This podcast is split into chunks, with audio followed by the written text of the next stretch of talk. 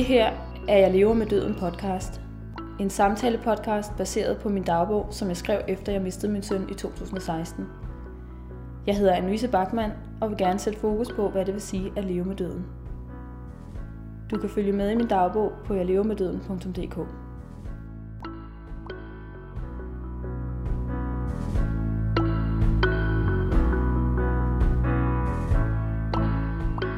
Det her det er podcast afsnit nummer 6, og i dag er det første gang, jeg skal tale med en såkaldt udefra, altså en, som ikke har direkte forbindelse til netop min historie om at miste, fordi jeg har Freja Bæk Jessen siden over for mig.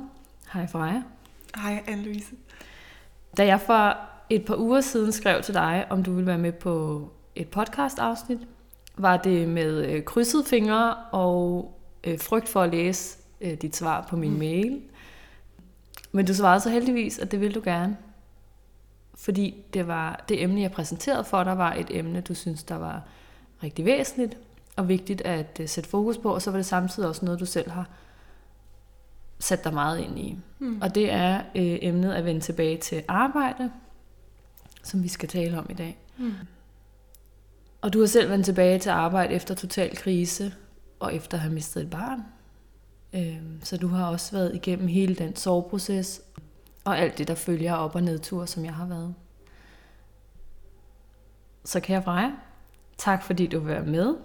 Øhm, som sagt skal vi primært tale om at vende tilbage til arbejdsmarkedet, men inden vi når dertil, vil du så ikke præsentere dig selv, og måske fortælle lidt om dit eget tab på den måde, du synes er passende. Jo, tak fordi jeg måtte være med. Det er jeg faktisk rigtig glad for, fordi som du siger, øh, så synes jeg også, at det her er et væsentligt emne. Jeg hedder Freja, som du også sagde, og jeg er 42 år gammel. Jeg er mor til to piger. Øh, den ene er død, og den anden er levende. Jeg fik først øh, Ellen, som øh, blev 6 år gammel, og hun døde i september øh, 2013. Og så har jeg en pige, som var lillesøster, men nu er den største af de to. Hun hedder Alice og er 8 år gammel. Og så er jeg journalist, og det har jeg sådan set været hele mit arbejdsliv. Og det er jo blandt andet det, vi skal snakke om, hvordan at jeg i hvert fald har forvaltet det at vende tilbage til den faglighed og den rolle. Journalist. Mm. Og det var du også inden.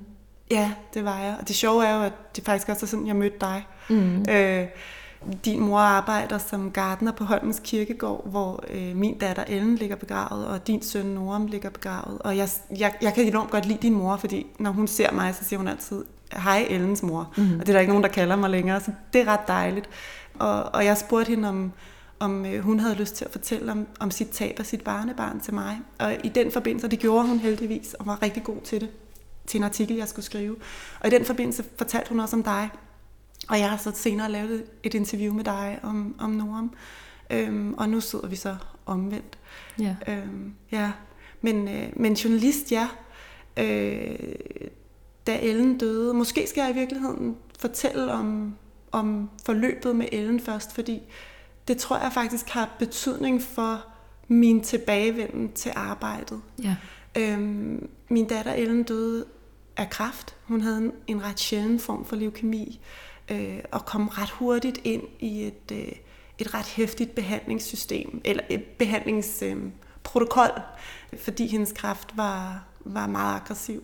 Så hun skulle have en, en knoglemarvstransplantation, øh, og hun skulle være i behandling i to til tre år. Så vi vidste sådan ret hurtigt, at det her ville blive et langt forløb. Og det gik så rigtig dårligt med hende faktisk. Hun havde det, som lægerne kalder et svært forløb, hvor tingene ikke fungerede, som de skulle. Og værst af alt, så fik hun øh, efter sin knoglemarvstransplantation nogle voldsomme komplikationer med sine lunger. Øh, og det betød, at øh, hun var meget syg, især det sidste halve år af sit liv. Og syg på en måde, så hun, hun led meget mm. og øh, var meget forpint. Og syg på en måde, så alting var meget akut, og hun ofte faktisk var ved at dø i løbet af de seks måneder, som, hvor det var allersværest. Og, og øh, det var ekstremt svært at være vidne til og se på, som det jo er. hun, øh, hun havde på grund af sine lunger svært ved at få luft, og havde det, der hed lufthunger. Så hun tækkede ikke bare om luft i sit sidste halve leveår. Hun spurgte faktisk også tit om lov til at få lov at dø. Og, øh, og det, var, det, det er virkelig voldsomt, at ens barn har det så svært, at det hellere vil stå af, når mm. det er et lille barn. Og hun blev ofte indlagt akut. Og øh, det hele var i det hele taget sådan, at hendes far og jeg og vores øvrige familie var i akut beredskab i det sidste halve år af hendes liv. Og jeg siger det, øh, fordi jeg tror, at traumet ved et barns død har betydning for, hvem vi bliver. Mm. Også når vi skal tilbage på arbejdsmarkedet. Og det traume kan være vildt forskelligt. Det kan ske langstrakt, som det gjorde for os. Eller det kan være den her forfærdelige, pludselige, voldsomme hændelse. Mm. Jeg tror, at det er ret uvæsentligt, hvordan det er. Men jeg tror, det er væsentligt at gøre sig klart, at traumet har betydning for, hvem man bliver, hvad man kan, hvad man vil, også i sit arbejdsliv efterfølgende. Ja, det er jeg helt enig i. Det gør noget ved en. Det gør det. Mm. Jeg vil lige sige, det er jo ikke en øh, ukendt historie for alle. Mm. Fordi øh, din mand har mm. delt jeres historie før. Ja. Og i hans bog, Jeg løber, for mm. du er gift med Anders Legard. Mm. Så hvis man synes, at man har hørt om Ellen med mm. leukemi før, så er det jeres Ellen. Ja. Og Anders' Ellen. Ja, ja, det er hende. Ja. ja. Hvorfor synes du, at det er vigtigt netop at tale om det her emne at vende tilbage til arbejde? Mm. Øhm, jeg synes, det er... Jeg, jeg blev sådan så glad, da du skrev, fordi at det, du ramte på en eller anden måde ind i noget, der var ekstremt aktuelt for mig lige præcis der for nogle uger siden. Øh, fordi jeg virkelig var begyndt at finde mig til rette i mit arbejdsliv igen, og havde gjort det det sidste halve år, ni måneder. Og, og det, det, er, det er lang tid. Ikke? Det er lang tid efter, at min datter er død. Yeah. Det er fem år efter. Så derfor var jeg enormt interesseret i, hvorfor det havde taget mig så lang tid.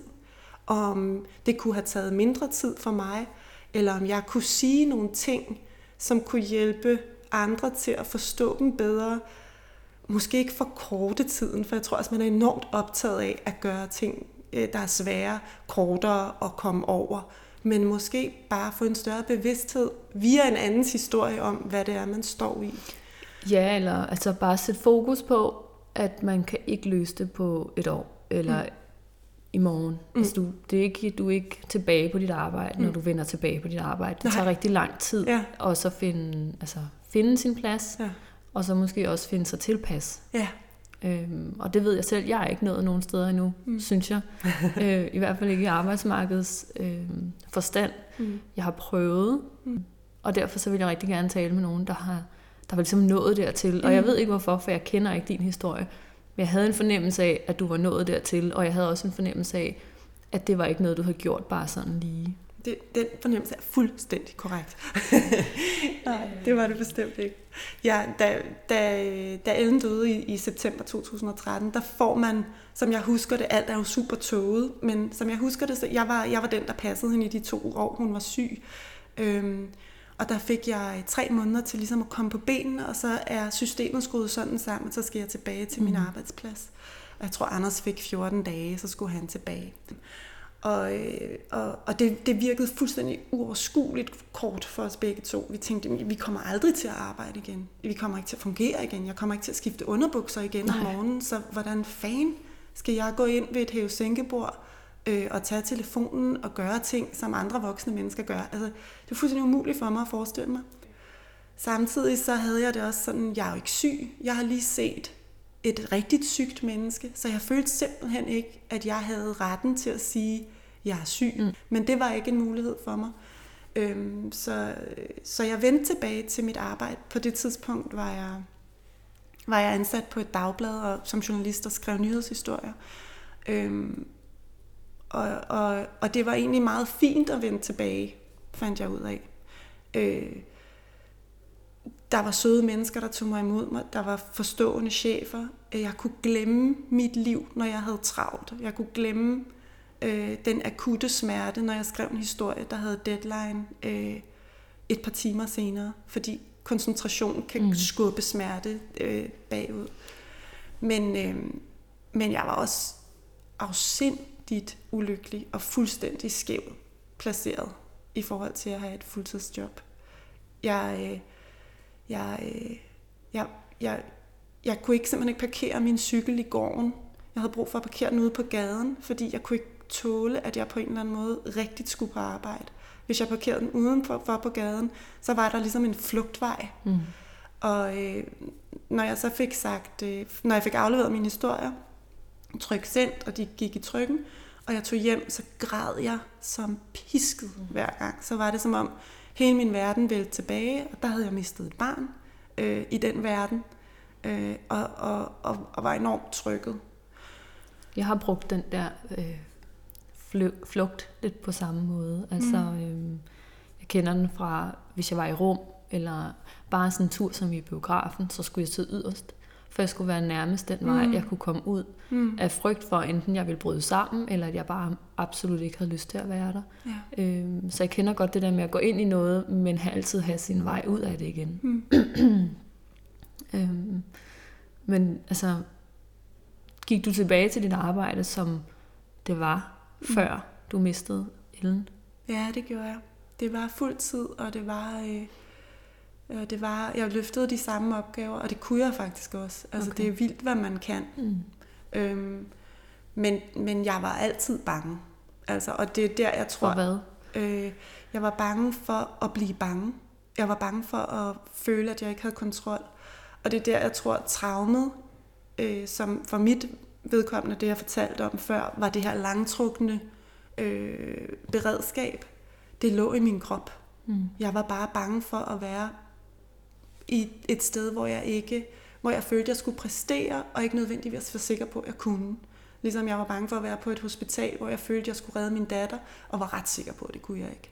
Så jeg havde en grund, jeg tror, man kan sikkert kalde det angst, men jeg har bare altid beskrevet det som, at jeg bare var altid var bange. Jeg var bange, når jeg stod op om morgenen. Jeg var bange, øh, når jeg skulle ind på arbejde.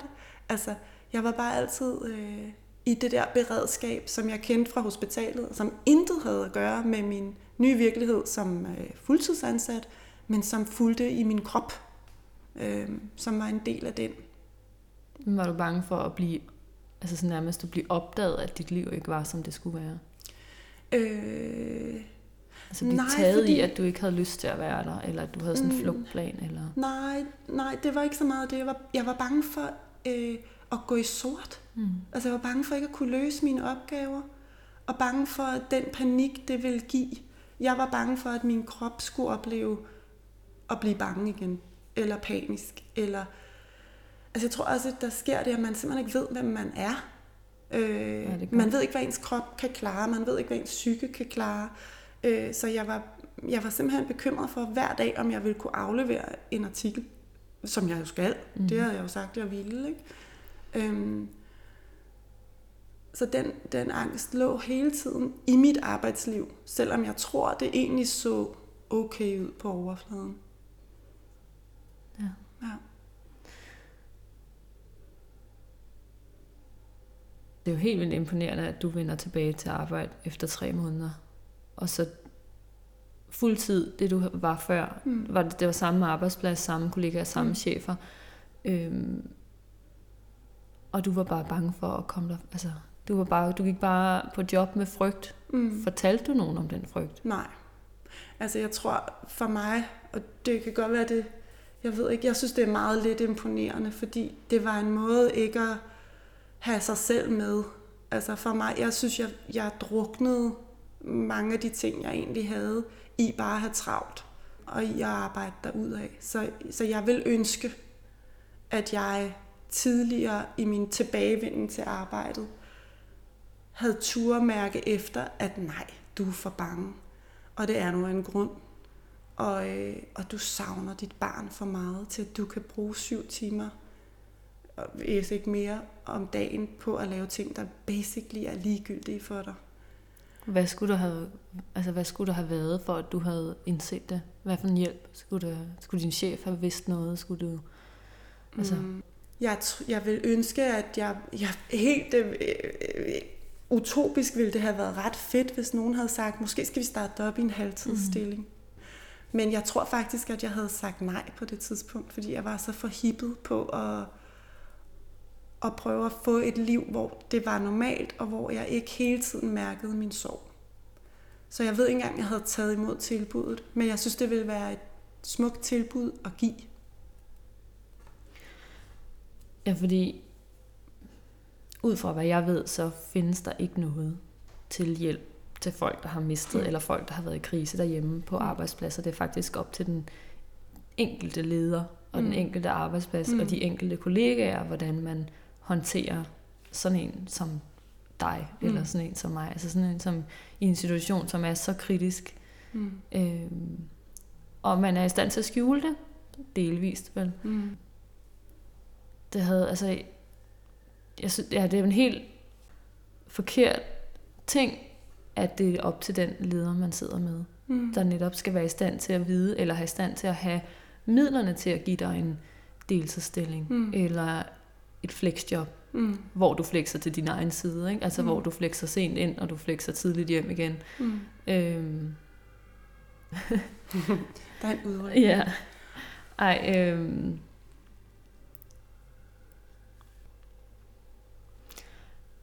At, at chefer og kollegaer skal være forstående, er jo op til dem. Mm. Og det er, altså for min synsvinkel er det en fejl og mangel i vores system. Mm. At du skal kunne gå på job efter tre måneder, og der er ikke nogen, der stiller spørgsmål til, om du egentlig har brug for enten noget mere tid eller noget mindre tid på job. Altså noget mere tid derhjemme eller noget mindre tid på jobbet. Og øhm, det var jeg, der er så mange ting i det, og jeg har jo kun lært det fra bare lytte til andre folk. Ja, det havde været et godt tilbud at få mulighed for at vende tilbage i, i lavere tid, men jeg er ikke engang sikker på, om jeg så faktisk var i stand til at tage imod det tilbud, mm. fordi jeg var... Ja, men at du havde fået tilbudt, at du havde fået tilbudt en, altså en stilling i flekstid eller noget mindre, mm. det havde nok gjort, at der kunne plante en idé mm. hos dig, eller at du havde fået øh, følelsen af, at det havde været okay. Mm. Ja, ikke måske. At, ikke at arbejde fuld tid. Hvis mm. der er nogen, der, hvis din chef havde sagt til dig, jeg kan egentlig godt give dig øh, deltidsjob, og så må du selv vælge, om, om du vil have det eller ej. Mm. Men, men jeg synes, at du skal passe på dig selv. Mm. Og det tror jeg, der er nogen derude, der har chefer, der gør. Mm. Jeg havde... Øh, jeg startede i praktik, efter jeg mistede Norm, fordi jeg havde et halvt års bachelor tilbage. Og det var med 10 års praktik og en bachelorskrivning. Mm. Og øh, min bachelorplads havde jeg fået, inden jeg mistede Norm. Så jeg havde jo fået den på nogle andre præmisser. præmisser, end det jeg så kom ind til. Men de var forstående, og de tog imod mig, og de lod mig øh, flexe til min egen side. Altså jeg, jeg mødte ind klokken 10, og jeg gik primært før frokost, fordi mm. jeg ikke magtede øh, fælles frokosttid. Så fra 10 til 12 i 10 uger cirka, og så altså, nogle dage mere, ikke? Og, og så havde jeg alle vores psykologtider og øh, tjek på herlev med graviditet og sådan noget. Mm. Men, men jeg, kan mærke, jeg kunne mærke og huske den her skyldfølelse, jeg havde af at gå før frokost. Altså ja. min arbejdsmoral ja. øh, slog til mig. Ja, arbejdsmoral. Den slog til mig og ja. sagde, det er altså ikke i orden, du gør ikke, hvad du, du kan, og du gør ikke, hvad du lovede, du kunne. Ja. Og så prøvede jeg så at være ærlig. Så jeg gik nogle gange i smug, og de vidste jeg godt, jeg gik. Men andre gange, så prøvede jeg at være ærlig og skrive til min chef, jeg går nu, fordi øh, Benjamin har skrevet, at han har brug for mig, eller jeg går nu, fordi jeg har behov for at gå, og så på mail, ja. hvis han ikke var der, eller øh, hvis jeg ikke nåede der ind, fordi jeg bare stod af bussen før tid. Ja.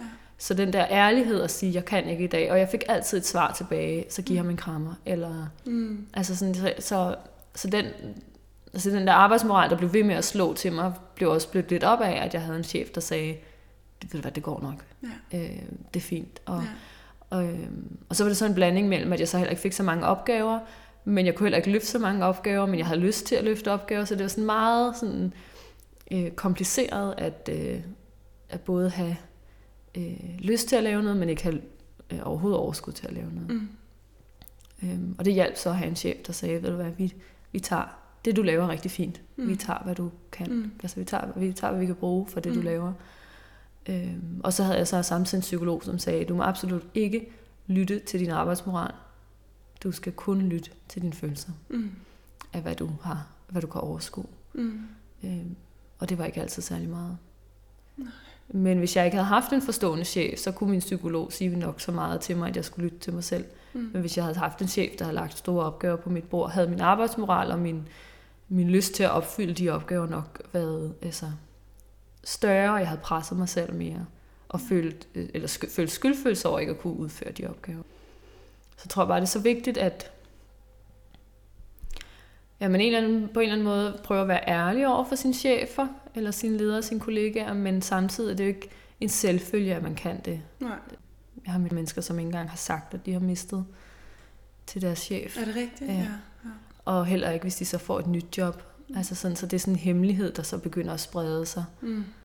Og jeg tror bare, det, rigt- det har rigtig meget at sige, hvordan man er, hvem man er som menneske, Mm. og hvordan man kan arbejde. Mm. Og, øh, og der burde være noget, en, altså en kutyme Mm. om, at man selvfølgelig skal kunne gå ned i tid, og Mm. have, have tiden til sine børn, og have tiden i sit hjem, og, Mm. og finde sig selv igen. Ja. Har du nogensinde følt, at din sorg ikke blev taget alvorligt i dit job? Mm. Ja, altså det, det er lidt svært for mig at svare på, fordi, øh, fordi verden fortsætter jo bare, mm. og der er virksomheder, offentlige virksomheder, private, og de skal jo fungere. Øhm, og, og derfor kan sorg ikke fylde øh, særlig meget hele tiden. Mm. Øhm, og det synes jeg egentlig er fornuftigt og fair nok. Men jeg tror, at man, når man har mistet, som vi to har, øh, mistet et barn, så har man altid en brug for, at folk omkring en har den bevidsthed omkring en. Og den forsvinder efter med lidt tid. Øhm, så, så, og så kommer der bemærkninger, som, som kan være enormt svære at, at høre på, øh, som, som en, der har mistet et barn. Øh, og det er aldrig af ond vilje, eller fordi ting ikke bliver taget alvorligt. Men det, det, er ikke desto mindre, det kan ikke desto mindre være svært at være på en arbejdsplads, som, som er en virkelighed, der bare fortsætter. Så, så jeg vil sige, der, der er aldrig nogen, der forsætteligt ikke har taget det alvorligt. Mm. Negligeret, at det skulle være øh, voldsomt og livsomkalfatrende og svært og alt det der. Øhm, men, øh, men der er selvfølgelig folk, der har glemt, hvordan det var. Og jeg, altså, man, jeg føler bare, man bliver måske en del af en minoritet, som er helt vildt lille, men, men jeg oplever i hvert fald, at øh, hvis man sidder i en kantine for eksempel, og der er nogen, der snakker om, og sidder og, og er meget ophidset over, at maden på et hospital er dårligt, fordi mm. de har været inde og fået lavet en fod. Øh, og, og det kan alle ligesom blive sådan ret oprørte over. Så kan jeg simpelthen ikke være i den situation. Altså, Nej. jeg kan næsten ikke holde ud, de siger det. Jeg bliver nødt til at tage min tallerken med min, min ostemad og min radise og gå min vej. Fordi jeg ved godt, det er fair nok, at de har fået dårlig mad på Hvidovre. Men jeg synes, det er så ligegyldigt. Ja. Og jeg forstår ikke, at man har tanker om maden på Hvidovre, når der er Børn, der dør. børn, der dør på Hvidovre. Ja. Altså, og det er jo mig, der er blevet et andet menneske. ja. Øh, og de har jo ret til at tale om dårlig mad på Hvidovre. Men det er et clash, ja. og jeg tror altid, det vil være der for mig. Har du nogensinde taget sådan en øh, diskussion op så? Har du Nej. nogensinde vendt om og sagt det på, at kan I, det der det er ligegyldigt? Nej, det har jeg kun over for øh, helt nære mennesker. Ja. Øh, jeg, jeg, jeg har ikke lyst til at være så blottet over for mennesker, som er kolleger og ikke så tæt på mig. Nej. Øhm, så det har jeg valgt fra. Men jeg har så øh, haft den samtale på vej hjem på min cykel. Gud, var I langt ude, og de taler om, øh, altså inde i mit eget Mm, hoved. Ikke? mm. Så det, det er ikke sådan, at jeg bare kan lukke det fra mig. Jeg har bare valgt ikke at... Ej, du, bearbejder, du Og arbejder det med dig selv. Yes. Du bearbejder det inde i dig selv bagefter, Absolut. og så siger, Ja. de burde smile, det, Ja. den fod er fin i dag. Men jeg har altid oplevet øh, stor omsorg og sødme og forståelse og alt det rigtige. Og så alligevel er det bare vanskeligt mm. at være som det forandrede menneske, jeg er, og andre mennesker, der har, været, der har oplevet så stor en sorg, det er at miste et barn. At være i en, en, øh, en virksomhed, Ja. tror jeg. Og jeg, og jeg tror, det du, du, det du også har fortalt om det her med, at mm, hvis der var nogle retningslinjer eller noget, som ligesom lå over, hvad den enkelte kollega, hvad den enkelte chef skal gøre, det tror jeg, der kun kunne være godt. Altså, at man ved noget om det. Mm. Og det behøver jo ikke kun at være børnedødsfald. Det kan også være øh, kvinder med, mænd, med Alzheimer, eller... Ja, stress er jo også relativt. Alt det der. Og der tror jeg måske, der er, nu, der er jo ikke en decideret procedure til, mm. at man skal have lov til at komme tilbage på en bestemt måde, men, men det tror jeg, der er flere arbejdspladser og virksomheder, der arbejder med, mm. hvordan man håndterer det. Mm. Og det skal jo ind under det samme, mm. fordi selvom du siger, at det er jo en, vi er en vild lille minoritet. Mm. Altså, der er, heldigvis, ja. ja. Ja, heldigvis. Men det gør jo så også bare, at, vi, at man står uden for, for det, der bliver sat fokus på. Ja. Fordi det er så få mennesker, det egentlig drejer sig om, så skulle man ikke bare lade være med ja. at øh, fokusere på de... Hvad det, altså det er måske et, et, et barn, der dør om dagen. Og det er jo ikke særlig mange mennesker. Nej. Og, og hvis de fleste af os øh, klarer det og kommer tilbage på job efter tre måneder, og måske ikke har det særlig godt, men alligevel udfører vores job, så er der jo ikke nogen dårlige tal, eller nogen, altså, så er der ikke noget på papiret, der viser, at man skulle gøre noget anderledes. Mm. Så er det jo bare, hvordan man trives derhjemme egentlig, og, mm. og hvordan ens fremtid skal se ud. Mm. Og så burde det jo ikke tage seks år at vende tilbage. Altså, Nej. hvis du havde fået øh, tid og mulighed for at gøre ligesom du skulle, så havde det nok ikke taget helt seks år at finde en rytme. En rytme, og, der er helt, og de, sådan, følelsen af at være helt tilpas i det, man laver. Mm. Mm. Det burde kunne findes noget før, hvis man ikke står alene med det. Ja. Det er jeg ret sikker på. Altså jeg vil i hvert fald sige, at det har været vildt slidsomt at bruge så meget tid på at finde mine ben arbejdsmæssigt, når jeg måske i virkeligheden hellere ville have brugt min tid og energi på, på at få Ellen placeret i mit liv mm. og mit hjerte, og for at sørge for, at hendes lille søster kom godt i vej. Det er jo bare det vigtigste. Ja. Øhm, der kan det godt ærge mig, at det skulle tage så lang tid at finde plads i et arbejdsliv, som bare er et arbejdsliv. Altså. Så jeg er helt enig. Det vil... Øh... Hvordan er din arbejdssituation ja, i dag? Altså, øh, hvad det hedder, den er helt, helt anderledes. Øhm, for halvandet år siden, øh, efter også at have været skiftet nogle jobs og prøvet at finde ben i det i nogle andre stillingstyper, der valgte jeg at blive freelancer, altså fortsætte med journalistikken, men, øh, men have min egen butik mm. simpelthen. Og det var sådan med bævende hjerte, fordi øh, der er jo alt muligt, der stadig skal betales øh, regninger, og der er en økonomi, der skal fungere og sådan noget, og det vidste jeg faktisk ikke, om kunne lade sig gøre. Men det var også en, en følelse af, at det måtte jeg bare gøre. Altså efter, øh, efter de der fem år, hvor jeg simpelthen havde været bange hver morgen, og øh, stillet min cykel alle mulige steder, så jeg kunne skynde mig og, og, og flygte, basically. Øhm, der, var det, der var det vigtigt at gøre noget andet. Øh, og så jeg besluttede, at, øh, at nu ville jeg bare være selvstændig og prøve at finde ud af, om jeg kunne det øh, på egen hånd. Og det var ikke, det var ikke nemt i starten. Det var, det var lidt spooky, og jeg skulle se, om jeg kunne få opgaver og så videre. Men helt fra starten var det faktisk en bedre følelse af ro. Mm. Altså, jeg vågnede ikke om morgenen og havde den der angst. Jeg vågnede ikke med følelsen af, at nu skulle jeg, øh, nu skulle jeg forholde mig til ostemad på Hvidovre Hospital eller ej.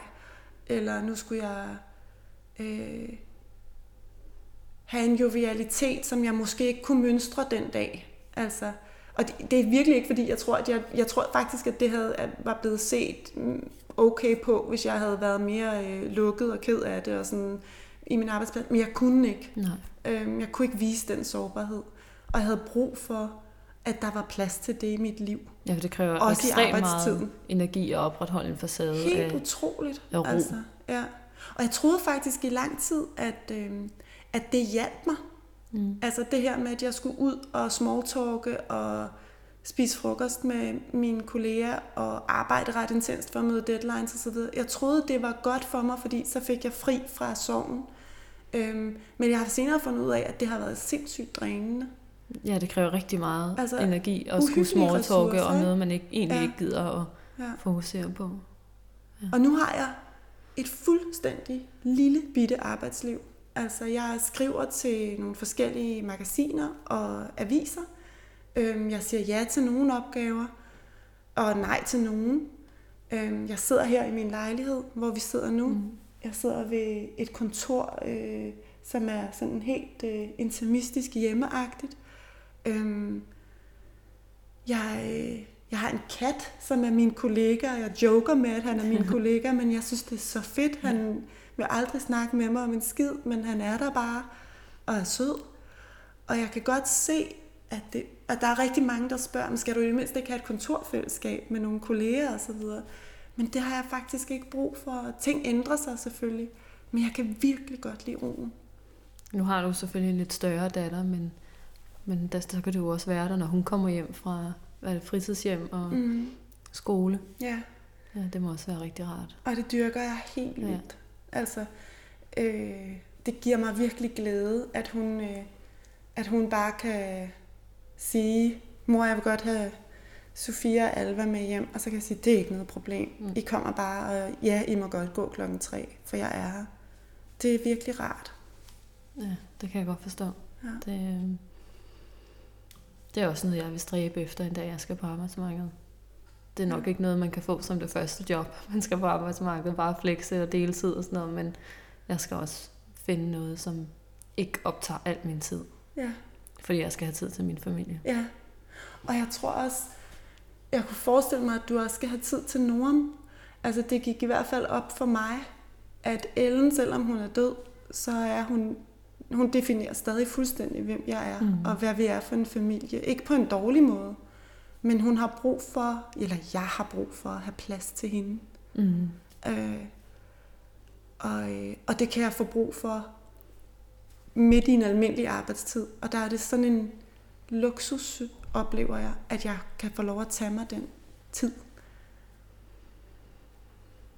Ja, det kan jeg godt forstå. Jeg tror, at det, det er stadig noget, vi arbejder med, hvordan vi har noget om. Mm. Hvordan han definerer os som familie. Mm. Men jeg tror også, det er fordi, vi, vi er et andet sted mm. med små børn. Mm. Ja, altså, vi har ikke tid til at definere os som familie på anden måde, end det, der lige står med to skrigende unger foran os. Altså, det er det, der definerer os som familie lige nu. Ikke? Ja. Øhm, og så bare med en rigtig tung ballast. Hvornår kom du hertil som freelancer? Hvor lang tid har det taget dig? Udover det tog dig seks år. Hvornår er du så faldet til rette her? Ja, øhm, jeg tror, at det første halve år var jeg usikker på, om det kunne bære. Øhm, og så det sidste år har bare været virkelig rart. Mm. Altså, så halvandet år siden? Ja, mm. det er halvandet år siden, jeg, jeg tog øh, den beslutning. Øhm, og, Fortalte du det til nogen? Ja. Altså din, sagde du til din chef eller din kollega, at nu skal jeg ikke lave det her, fordi jeg skal hjem og øh, passe min familie og passe mit eget job? Mm, jeg ved faktisk ikke, om, om jeg, jeg tror altså, apropos det der, du sagde med, at, øh, at øh, Anders, min mand, har fortalt meget om, om vores tab, så har jeg aldrig rigtig, heller ikke med mine kolleger og mine chefer, egentlig indvidet dem super meget i det. Mm. Mine nærmeste venner har jeg. Så jeg tror, jeg, jeg tror ikke det, uden at jeg sådan præcis kan huske, hvad jeg sagde, så tror jeg mere, det handlede om, jeg vil godt øh, lave den her form for journalistik, jeg vil godt gøre det på den her måde. Så jeg tror ikke, det har, jeg tror ikke, at det sagde til dem, at det handlede om øh, at finde ro i mit liv mm. i forhold til det tab, jeg har været igennem. Men det fortalte jeg selvfølgelig mine nærmeste, og de synes, det lød som en virkelig god idé. Altså jeg tror, jeg har haft familiemedlemmer, som har sagt, oh, det ser, det ser ikke ud som om, at og, og meget nær veninde, som i hvert fald har sagt det til mig flere gange, du, øh, du trives bare ikke i dit arbejdsliv. Mm. Altså man skal ikke gå rundt og være bange. Man skal ikke lave flugtveje. Man skal ikke... Øh, man skal ikke glæde sig til at gå på pension. Nej. Altså, jeg har glædet mig så meget til at gå på pension. Jeg har haft søde kolleger i de jobs, jeg har haft. Ordentlige chefer. Men jeg har bare glædet mig til at gå på pension, siden jeg var 36. Ja, der er lidt lang tid til. Der er usædvanligt lang tid til, at man får lov til at trække sig. Øh, det er fandme federe at have et arbejdsliv, hvor man, det er jo ikke sådan, at jeg står op hver morgen og råber, juhu, jeg skal lave freelance journalistik. Altså, Nej. Sådan er det ikke. Arbejds, arbejdslivet går op og ned, ikke? Men det, er ikke, det trækker ikke veksler på, på mit liv. Det forkorter ikke mit liv. Nej. Det tror jeg faktisk, det andet gjorde. Det var tyngende. Ja, det ja. var det. Altså, Øhm, jeg kunne rigtig godt tænke mig, når man mister, Mm. så ændrer man sig som menneske. Mm. Det er i hvert fald min opfattelse. Mm. Om ikke andet, man vil altid have en dele af det jeg, man var før man mistede, men så vil der komme nogle, øh, både nogle nye sider til, grundet det, man har oplevet og set og følt og mærket, og så det man så, så kommer der noget nyt jeg ud fra, hvad man skal, ligesom, hvad du kommer frem til, hvad du har fundet frem til at være. Du har løst nogle flere ting, nogle af de der knuder, der er. Jeg kunne godt tænke mig at vide, hvad der ændrede sig da, ved dig, da, og i forhold til dit arbejde, da du mistede.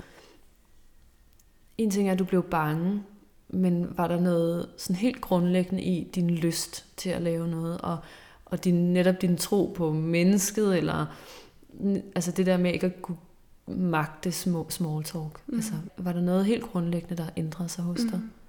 Ja, men der var en række ting. Helt, helt lavpraktisk, så, havde, så fik jeg svært ved, og det har jeg stadig, jeg har svært ved tal, og har svært ved direktioner, eller næsten vej, vejretninger, rumretning. Altså ting, jeg altid har haft svært med, men det blev helt umuligt. Så jeg skulle koncentrere mig mere om, hvis jeg skulle forstå talmateriale, eller bare skrive et årstal, så har jeg skulle være meget mere koncentreret. Min koncentrationsevne er det hele taget blevet svækket. Mm. Øh, så så det, det, det betyder bare, at arbejdet på nogle punkter er faktisk er blevet lidt sværere for mig. Ikke? Øhm, så siger du, hvad man har lyst til, og det synes jeg også er ret interessant. Mine, mine faglige ambitioner er nogle andre. Ja. Altså, øh, jeg tror, jeg før havde sådan et personligt projekt om også at lykkes og være, blive øh, set på som en dygtig journalist. Det er fuldstændig ligeglad med. Ja. Altså, det. jeg har ingen ambitioner på det punkt overhovedet. Jeg vil gerne skrive nogle historier, som mine kilder kan genkende sig i. Jeg vil gerne gøre mig umage. Øh, men, men jeg vil helst øh, slet ikke være, være en del af det som sådan, ja, på en karriereagtig måde. Det er ret langt fra mig i virkeligheden. Det er jo en, øh, altså i vores, i vores samfund, hvor man skal klare sig godt i vores præstationssamfund, er ja. det jo en meget, meget modstridende ting at sige, at du ingen ambitioner har. Ja. Det er jo, altså, for mange kan det nok lyde helt vanvittigt. Det tror jeg næsten også, at, ja, det tror jeg, du altså, ret i. At... Ja. Men det er virkelig sandt. Altså, og, øh, og det tog mig faktisk også lidt tid at finde ud af, at jeg ingen ambitioner havde, fordi det har jeg jo haft tidligere i mit liv. Øhm, men det var en vigtig erkendelse at gøre sig, fordi hvis man godt vil arbejde fuld tid og på fuld drøn, så skal man nok have en ambition. Ja. Ellers er der ikke noget, der driver værket. Men det skal man også lidt, når man er freelancer. Ja. For ellers så vil du igen med at have noget job. Altså hvis du Ja. virkelig ikke har nogen ambitioner. Og jeg kan godt sætte mig ind i, at du ikke har nogen ambitioner for at blive til noget stort, eller Mm. for at bevise verden, at du Mm. kan alt muligt. Men, men du har ambitioner for at komme igennem dagen, Mm. og for at have det godt med dig selv. Mm. Og det er jo en ambition i sig selv, kan man Mm. sige, hvis vi skal sige, at vores øh, præstationssamfund skal have en lille ambition for Mm. Freja. Ja, Men, og det er jo bare at sætte baren helt vildt langt ned, helt vildt. og, og kun at, at det kun drejer sig om, hvad du, hvordan du har det. Ja. Og det tror jeg er en kæmpe evne at besidde, at være i stand til at sige og gøre, hvad der, hvad der matcher mig, Ja. og ikke hvad jeg skal bevise om verden. Ja. Øhm, det, det, der tror jeg, er, der, der flyder jeg lidt imellem, hvor, hvor meget jeg gør for omverdenen, og hvor meget jeg gør for mig selv. Og jeg arbejder på kun at gøre ting for mig selv. Men jeg skal også lade være med at gøre det så meget, at jeg bliver doven. Mm. Eller at jeg ikke gør noget. Der Ja. tror jeg, at, at jeg kan godt ende med at gå hen og blive sådan en... Øhm, altså sådan en zombie, doven, et Ja. eller andet, som ikke laver noget. Så jeg er nødt til at sætte nogle ambitioner for dagen, som er lidt højere end, end måske det laveste, for så får jeg ikke engang øh, rent undertøj på, som du sagde i starten. Altså, Ja. Og det er ikke fordi, jeg har det dårligt, det er mere bare fordi, hvis jeg sætter baren for lavt, så når jeg ikke nogen steder. Men jeg har en ambition om at nå dertil, hvor du er, og kunne sætte baren til kun, at det drejer sig om mit bedste og min families velvære. Ja. Det skal ikke dreje sig om andres øh, blik på mig. Nej, prestige Ja, ja, eller nej. hvad andre måtte mene Nej. om, hvad du kan. Det, det er lige meget. Ja, Der kunne jeg godt tænke mig. Ja. Jeg er der nogle gange, men jeg kan også mærke, at andre gange vil jeg gerne bare vise verden, at jeg kan noget. Ja. Øhm, Men, og, jeg, og jeg synes ikke, det er et ego-projekt faktisk, fordi jeg, jeg vil vildt gerne betale min skat, og jeg vil gerne arbejde ja. for samfundet. Jeg vil godt, øh, du ved, øh, lave et ordentligt barn, som bliver en ordentlig samfundsborger. Jeg, men jeg vil, ikke, øh, jeg vil simpelthen ikke bruge min energi på noget, der nærmer sig at imponere andre for at imponeres. nej. For, for imponeringens skyld.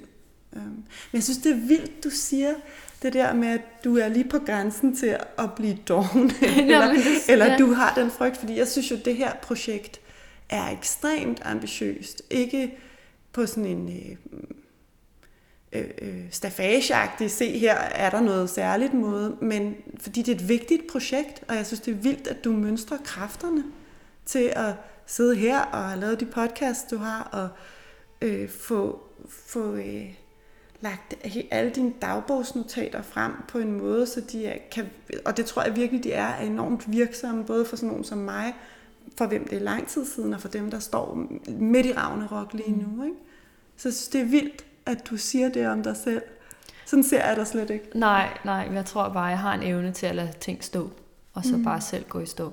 Mm. Øhm, så jeg er nødt til at sætte nogle ambitioner for dagen, og, mm. og for mig selv, og for, for også for det her projekt, at sige, hvor langt skal det egentlig, og hvor, hvor, altså jeg er nødt til at sætte sådan en hertil, Mm. skal jeg i hvert fald nå, eller noget, ellers så når mm. jeg ikke dertil. Så kan jeg sige, det kan vente. Øhm, så, Ja. ja. Men øhm, jeg har en ambition om at blive, altså jeg netop bare at, at hvile endnu mere i mig selv. Altså, ja. Det gør jeg i dag, vil jeg selv sige også, men netop bare at sige, det gør ikke noget, at at mit snit fra gymnasiet ikke var godt nok, og jeg ikke kommer ind på den kandidat, jeg egentlig var planlagt for tre år siden. Og sådan noget. Altså det der med, at, ligesom at sige, for vejen, den har ændret sig. Jeg kommer til at gå en anden vej. Mm. Øh, det tror jeg, jeg kan godt have lidt svært ved stadig. At, at min vej ikke er den vej, som egentlig var meningen, den skulle gå. Nej. Øh, som blev ændret fuldstændig, fordi Ja. mit liv ændrede sig, som ikke var planlagt. Ikke? Ja. Som du selv har oplevet, at ens øh, lyst og ens evne til bare at give og, øh, og tanker om, hvad der er noget værd, det ændrer sig. Og det gjorde det også, da jeg mistede. Mm. Øh, så min, min vej er noget andet. Mm. Udover din egen historie, har du så oplevet andre stå i kriser, på, altså sådan på din arbejdsplads, og øhm, har du oplevet, at nogen er blevet fyret på baggrund af deres krise eller en sygemelding? Mm. Altså... Ja, men jeg ved ikke, om det har... Jeg ved faktisk ikke, om det har været sygemeldinger, eller hvad det har været. Det, jeg har oplevet, og jeg var jo to år på øh, børneonkologisk på Rigshospitalet, hvor øh, det ene år var på børneintensiv, og der man lærer helt vildt mange mennesker at kende ret tæt, fordi man bor Mm. i hver lille værelse ved siden af hinanden i, i lang tid. Ikke? Øhm, og der mødte jeg mennesker, som, øh, som allerede under deres, altså mens de var indlagt med deres børn, som var dødssyge af kræft, fik en fyreseddel. Ja. Altså, og det er jo sådan helt, det er fuldstændig sindssygt for mig, at det sker faktisk. Det, det er næsten vildt, at det er lovligt, fordi øh, en ting er, at det er noget lort for de enkelte, undskyld, nu taler jeg simpelthen så Ja, ja, grimt, men jeg tror, det er, fordi jeg bliver sur. Nej, det må du gerne. En ting er, at det, ikke er, at det er en katastrofe for familiers økonomi, som i forvejen er, er ret belastet af, at de nok kun har en, der arbejder. Noget andet er den der sådan ringeagt for katastrofen. Altså ringeagt for det, at man kæmper for sit barns liv. Ja. At i den situation, og når barnet dør, uanset hvad det dør af, oplever jeg i hvert fald, at man har en sindssygt stort behov for, at andre kigger på en med kærlige, overbærende øjne. Og anerkendelse af den situation, man står Ja. i. Ja. Ikke en fyring. Nej. Altså det er næsten så groft, som det kan blive. Ja. Øhm, og det har jeg også oplevet efterfølgende, dem jeg så har haft noget kontakt med, efter at Ellen døde, hvis børn også døde, at de så er blevet fyret, øh, da de forsøgte at komme tilbage på arbejdet, ikke? Mm. Øh, men ikke var gode nok Nej. til ligesom at træde ind i den rolle, de havde haft før. Øhm, og derfor så fik jeg at vide, at de ikke duede længere. Ja. Ja. Altså det er hårdt sagt, men det er jo basically det, de fik at vide, og det, og det gjorde de måske heller ikke. Altså, det er jo reelt nok. Nej, nej, de, de- de kunne ikke det, de skulle længere. Men måske kunne de, hvis Det kunne øh, de de, nok havde godt. fået lov til Ja. at komme tilbage på en anden måde. Øh, måske kunne de så rent faktisk godt vokse med opgaven og blive en anden type medarbejder, måske en bedre medarbejder. Altså, Mere lojal medarbejder ja, i sidste der er ende. alle mulige... Hvis man får muligheder. noget, ja, noget længere snor, eller mm. de kunne måske godt klare øh, 25 procent af de opgaver, de klarede før, og så bare Mm. til den mindre tid, og så kan, det, altså kan man arbejde for at sætte det op, men det er bare så groft og urealistisk, at man skal kunne klare 100 procent af, hvad man klarede før, og, mm. og selvfølgelig så bryder man jo også med den ansættelseskontrakt, man fik, fordi du er ansat på nogle på baggrund af nogle bestemte evner, du havde, altså så mister du et barn, og så mister du dine evner, og så lever du egentlig ikke op til den ansættelseskontrakt. Så reelt set må de jo gerne øh, altså fyre dig Ja, og sige, du øh, lever ikke op til kravene mere. Og det kan jo både være slemt i små virksomheder, fordi de har behov for at, at tjene penge. Det er dyrt for dem at have en. Eller øh, helt vildt store institutioner, altså sådan virksomheder, hvor man ikke har noget med sin chef at gøre, eller man bare er et tal på et papir. mm. Og der kan du, skal du meget hurtigt ikke leve op til dine krav, før de tal bliver dårlige, og du er et, et nummer, der skal ud af systemet. Mm. Øhm, men det er virkelig groft.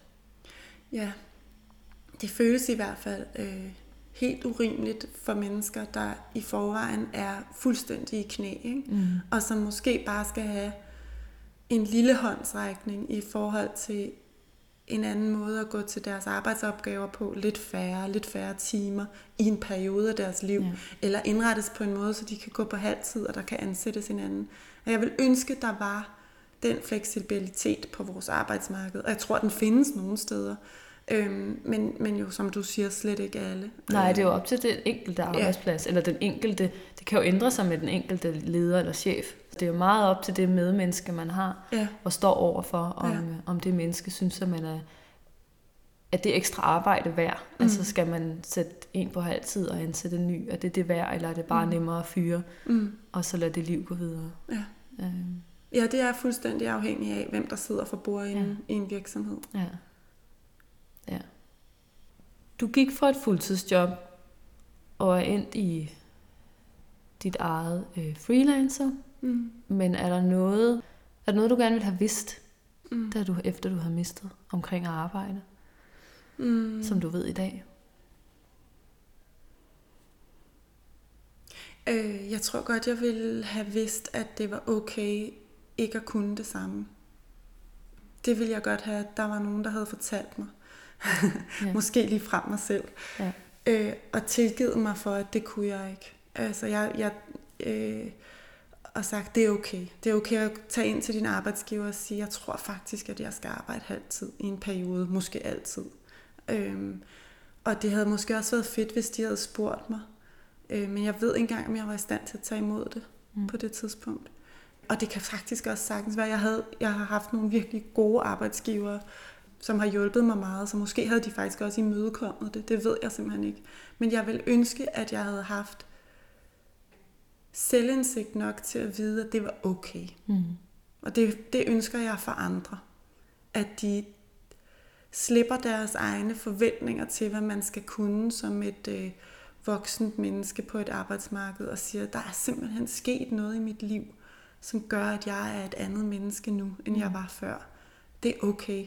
Og så giver sig tid til at definere og finde ud af og mærke efter. Ikke bare, hvad man kan, men virkelig også, hvad man har lyst til. Ja. Altså, hvad man vil bruge sin tid på. Og det gælder ikke kun det der helt nære børn, mand, kone, familie. Det gælder virkelig også dit arbejdsliv, for det fylder meget i dit liv. Så det må du også godt bruge tid på at finde ud af, hvordan det skal være for dig. For at du kan være i det og have det godt i det. Ja. Ja, det synes jeg er meget, meget fint sagt. Er der noget, du gerne vil tilføje til den her arbejdssnak? Mm, ja, der er en ting, øh, fordi øh, da jeg startede med at arbejde igen, lige efter Ellens død, det var tre måneder efter, der, øh, var der en af mine nære veninder, som har en nogenlunde samme arbejdsrute, altså øh, transport til arbejde som mig. Vi cykler igennem byen, det gjorde vi dengang. Vi skulle ikke på samme arbejdsplads, men øh, vi skulle den vej. Og hun hentede mig simpelthen. Mm. Og så drak vi kaffe, mens vi gik gennem byen, gennem Kongens Have. Det er sådan vores vante rute. Øh, og jeg troede, det nok skulle være sådan i et par uger. Og så skulle vi selvfølgelig bare tage på arbejde, uden at bruge en halv time på vejen på at drikke kaffe.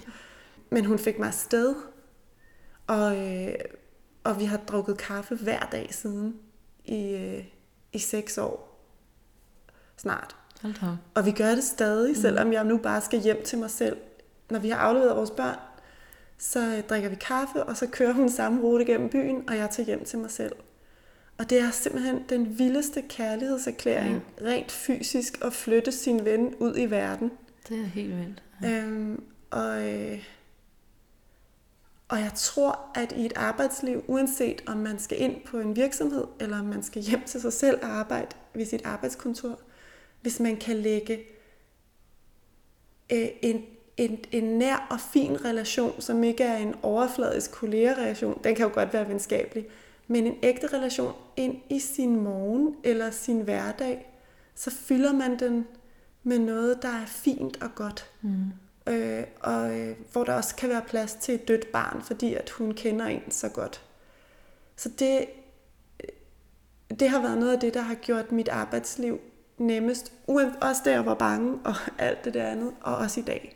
Altså det har hjulpet. At der bare har været et menneske. Der har været et menneske, som jeg kunne stå op til. Ja. Som jeg havde fuldstændig tillid til, og som var der hver morgen. Ja. Og det, var, det, var, det er sådan en fin gave, hun Det har givet mig. Det må man sige. Det er meget, meget Ja, fint venskab. ja, Og fin måde at, at give sit venskab på. ja, Give sin tilstedeværelse på. ja. Tak for at dele. Tak fordi jeg måtte. Øhm, Det var rigtig dejligt at snakke med dig om, om det her, og jeg er meget, meget glad for, at du være med. Ja, jeg er meget glad for, at jeg måtte. Tak for det. Du lyttede til Jeg lever med døden podcast. I dag har jeg været i selskab med Freja Bæk Jessen. Og øhm, du kan følge med på min dagbog på jeglevermeddøden.dk.